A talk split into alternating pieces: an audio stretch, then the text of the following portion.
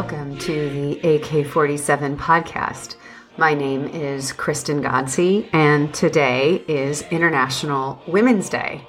And I am hoping that all of you out there are finding a way to celebrate what is an incredible holiday. Actually, today is the 110th anniversary of the first International Women's Day, which was actually celebrated in 1911 after it was declared a holiday at the Second International Congress of Socialist Women in Copenhagen in 1910, where both Clara Zetkin, the German Social Democrat, and Alexandra Kollontai were in attendance.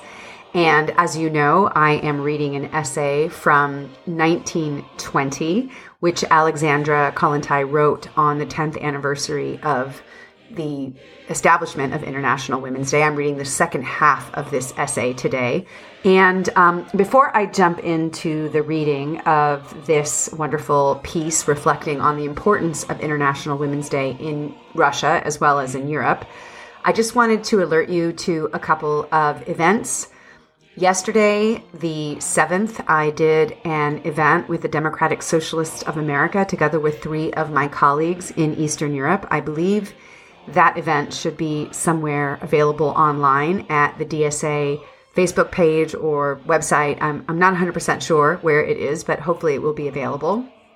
Uh, today, on the 8th of March in the evening, I am doing a special episode of The Jacobin Show with the journalist Meagan Day and one of the editors or two of the editors from the new Lux magazine, which is a socialist feminist magazine. If you haven't already subscribed, I suggest that you check it out. Uh, you can type Lux Magazine Socialism into your Google search bar and you will find out information about this really exciting new publication. On the 9th, so Tuesday the 9th in the evening, I'm doing a guest lecture at the University of Kansas on the socialist history of International Women's Day. I believe you can still sign up for that lecture if you are interested in learning a little bit more about the origins, the socialist origins of International Women's Day, as well as the ways that socialist women's activism actually ended up kind of catalyzing women's rights and the women's movement in the United States during the Cold War.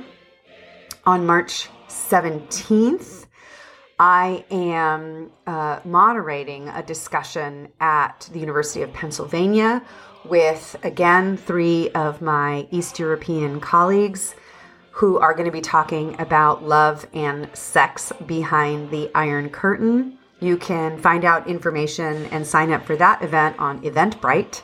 Uh, I believe you just have to go to the Russian and East European Studies page on Eventbrite and you will find the information for that event. So there's a lot going on this month. I've also recently written an article for Le Monde Diplomatique uh, on socialist women's activism at the United Nations. Hopefully, that will appear soon. I will put a link to all of these events and the article once I have them in the show notes. So I encourage you to check them out. Anyway, happy International Women's Day. Lots of flowers, lots of fists up in the air. I wish we could be together somehow to celebrate, but uh, it's been one year, I guess, since the lockdowns began. Almost exactly one year ago, I was in the air on my way from Philadelphia to Wellington, New Zealand. It was actually quite interesting. I left Philadelphia on March 7th, and because of passing the dateline I actually spent the entirety of March 8th in the air. Uh, I was not actually with feet on the ground for any of the 24 hours that constituted March 8th in 2020. But I had a wonderful week in Wellington for the New Zealand Festival of the Arts before returning to Philadelphia and immediately locking down because of the coronavirus pandemic when all of my classes at the University of Pennsylvania went suddenly online. And, you know, we basically began what has been now a year of this global pandemic. But as the weather starts to get a bit warmer and the days get a little bit longer, I am really trying to keep my spirits up and hoping that with the vaccines and, you know, with people being careful and still wearing their masks and still taking care and social distancing, that maybe by this summer or hopefully by the fall, we will all be back to some kind of social life so that we can see our friends and our families uh, and our colleagues and travel and perhaps enjoy, you know, some of the wonderful human relations that we've all been missing for the last year. With that, happy International Women's Day. I'm going to read the second half of Alexandra Kollontai's 1920 essay, International Women's Day. This section of the essay is called Women Workers' Day During the Imperialist War. The First World War broke out. The working class in every country was covered with the blood of war. In 1915 and 1916, Working Women's Day abroad was a feeble affair. Left wing socialist women who shared the views of the Russian Bolshevik Party tried to turn March 8th into a demonstration of working women against the war. But those Socialist Party traitors in Germany and other countries would not allow the Socialist women to organize gatherings. And the Socialist women were refused passports to go to neutral countries where the working women wanted to hold international meetings and show that in spite of the desire of the bourgeoisie, the spirit of international solidarity lived on. In 1915, it was only in Norway that they managed to organize an international demonstration on Women's Day. Representatives from Russia and neutral countries attended. There could be no thought of organizing a Women's Day in Russia, for here the power of Tsarism and the military machine was unbridled. Then came the great, great year of 1917. Hunger, cold, and trials of war broke the patience of the women workers and the peasant women of Russia. In 1917, on the 8th of March, the 23rd of February, on Working Women's Day, they came out boldly in the streets of Petrograd. The women, some were workers, some were wives of soldiers, demanded bread for our children and the return of our husbands from the trenches. At this decisive time, the protests of the working women posed such a threat that even the Tsarist security forces did not dare take the usual measures against the rebels, but looked on in confusion at the stormy sea of the people's anger. The 1917 Working Women's Day has become memorable in history. On this day, the Russian women raised the torch of proletarian revolution and set the world on fire. The February Revolution marks its beginning from this day. Our call to battle. Working Women's Day was first organized 10 years ago in the campaign for the political equality of women and for the struggle for socialism. This aim has been achieved by the working class women in Russia. In the Soviet Republic, the working women and peasants don't need to fight for the franchise or for civil rights. They have already won these rights. The Russian workers and the peasant women are equal citizens. In their hands is a powerful weapon to make the struggle for a better life easier the right to vote, to take part in the Soviets and in all collective organizations. But our rights alone are not enough. We have to learn to make use of them. The right to vote is a weapon which we have to learn to master for our own benefit and for the good of the Workers' Republic. In the two years of Soviet power, life itself has not been absolutely changed. We are only in the process of struggling for communism, and we are surrounded by the world we have inherited from the dark and repressive past. The shackles of the family, of housework, of prostitution still weigh heavily on the working woman. Working women and peasant women can only rid themselves of this situation and achieve equality in life itself, and not just in law, if they put all their energies into making Russia a truly communist society. And to quicken this coming, we have first to put right Russia's shattered economy. We must consider the solving of our two most immediate tasks the creation of a well organized and politically conscious labor force and the re establishment of transport. If our army of labor works well, we shall soon have steam engines once more. the railways will begin to function. This means that the working men and women will get the bread and firewood they desperately need. Getting transport back to normal will speed up the victory of communism. And with the victory of communism will come the complete and fundamental equality of women. This is why the message of Working Women's Day must this year be working women, peasant women, mothers, wives, and sisters, all efforts to helping the workers and comrades in overcoming the chaos of the railways and reestablishing transport. Everyone in the struggle for bread and firewood and raw materials. Last year, the slogan of the Day of Working Women was All to the Victory of the Red Front. Now we call working women to rally their strength on a new bloodless front, the labor front.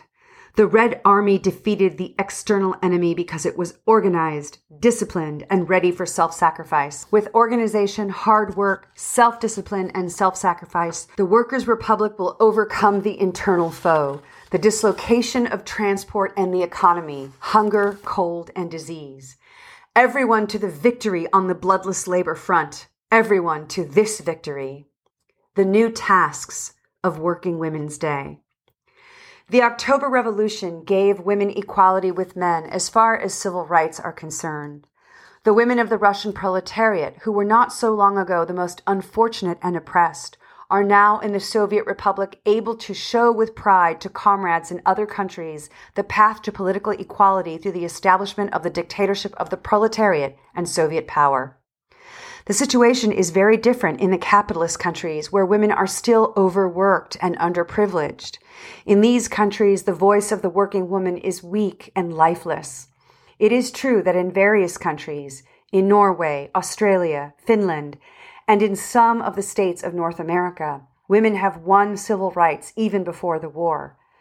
In Germany, after the Kaiser had been thrown out and a bourgeois republic established, headed by the compromisers, 36 women entered parliament, but not a single communist. In 1919, in England, a woman was for the first time elected a member of parliament. But who was she? A lady. That means a landowner, an aristocrat. In France, too, the question has been coming up lately of extending the franchise to women. But what use are these rights to working women in the framework of bourgeois parliaments? While the power is in the hands of the capitalists and property owners, no political rights will save the working woman from the traditional position of slavery in the home and society. The French bourgeoisie are ready to throw another sop to the working class. In the face of growing Bolshevik ideas amongst the proletariat, they are prepared to give women the vote. Mr. Bourgeois, sir, it is too late. After the experience of the Russian October Revolution, it is clear to every working woman in France, in England, and in other countries that only the dictatorship of the working class, only the power of the Soviets can guarantee complete and absolute equality. The ultimate victory of communism will tear down the century old chains of repression and lack of rights. If the task of International Working Women's Day was earlier in the face of the supremacy of the bourgeois parliaments to fight for the right of women to vote, the working class now has a new task to organize working women around the fighting slogans of the Third International. Instead of taking part in the working of the bourgeois parliament, listen to the call from Russia. And this is a quote that she embeds in her essay. Working women of all countries, Organize a united proletarian front in the struggle against those who are plundering the world. Down with the parliamentarism of the bourgeoisie. We welcome Soviet power. Away with inequalities suffered by the working men and women. We will fight with the workers for the triumph of world communism. Unquote. This call was first heard amidst the trials of a new order in the battles of civil war, it will be heard by and it will strike a chord in the hearts of working women of other countries. The working woman will listen and believe this call to be right. Until recently, they thought that if they managed to send a few representatives to parliament, their lives would be easier and the oppression of capitalism more bearable. But now they know otherwise. Only the overthrow of capitalism and the establishment of Soviet power will save them from the world of suffering, humiliations, and inequality that makes the life of the working woman in the capitalist countries so hard. The Working Woman's Day turns from a day of struggle for the franchise into an international day of struggle for the full and absolute liberation of woman, which means a struggle for the victory of the Soviets and for communism. Down with the world of property and the power of capital. Away with inequality, lack of rights, and the oppression of women, and the legacy of the bourgeois world forward to the international unity of working women and men, workers in the struggle for the dictatorship of the proletariat, the proletariat of both sexes. All right, so that was Alexandra Kollontais' 1920 essay on International Women's Day, commemorating the 10th anniversary of the establishment of this holiday at the Second International Congress of Working Women in Copenhagen in 1910, where Alexandra Kollontai was a delegate for Tsarist Russia, and the initiative was spearheaded by Clara Zetkin, who was the German delegate representing the Social Democratic Party of Germany. So that's it for this episode. Once again, I want to wish everyone a happy International Women's Day. I hope you are all safe and well, and I want to thank you, as always, so much for listening to this show, for telling your friends about it, for rating it, for reviewing it, for talking about it, thinking about it re engaging with these incredible works of Alexandra Kollontai almost 100 years or over 100 years after they were written. And as always, keep up the good fight.